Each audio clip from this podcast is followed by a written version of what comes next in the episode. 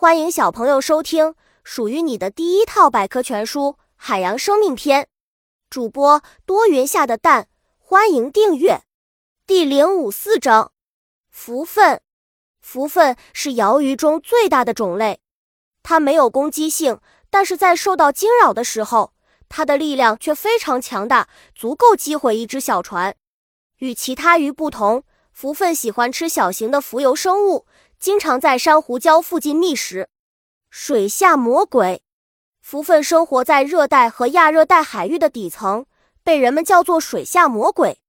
它的个头和力气常常使潜水员感到害怕，因为一旦它发起怒来，只需用它强有力的双翅一拍，就会拍断人的骨头，置人于死地。温顺老大，蝠粪体型巨大，胸鳍张开时就像一张大毯。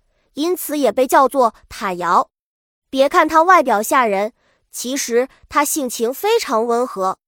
许多小鱼见到它，不仅不会躲开，反而会冲上去啄食它身上的死皮和寄生虫。水上开炮，在繁殖季节，蝠粪有时用双鳍拍击水面，跃起在空中翻筋斗，在离水一人多高的上空滑翔。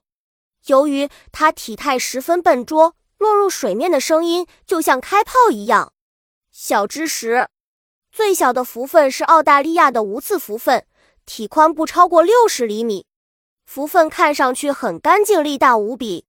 蝠粪缓慢地扇动着大翼，在海中悠闲游动，并用前鳍和肉脚把浮游生物和其他微小的生物拨进它宽大的嘴里。由于它的力气很大。所以，连最凶猛的鲨鱼也要远远地避开，不敢袭击它。在海洋中，常常有小鱼吃大鱼的怪事发生。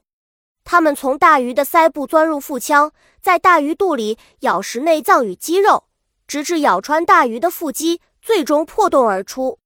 这些胆大包天的小鱼，就是有着蛇一样细长身躯的鳗。小知识：七鳃鳗胆子很大。甚至敢毫无顾忌地依附在一些危险的鱼类身上。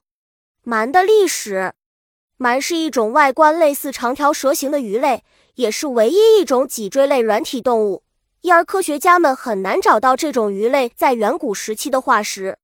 据科学家们推测，鳗的祖先应该生活于5.5亿年前的寒武纪时期。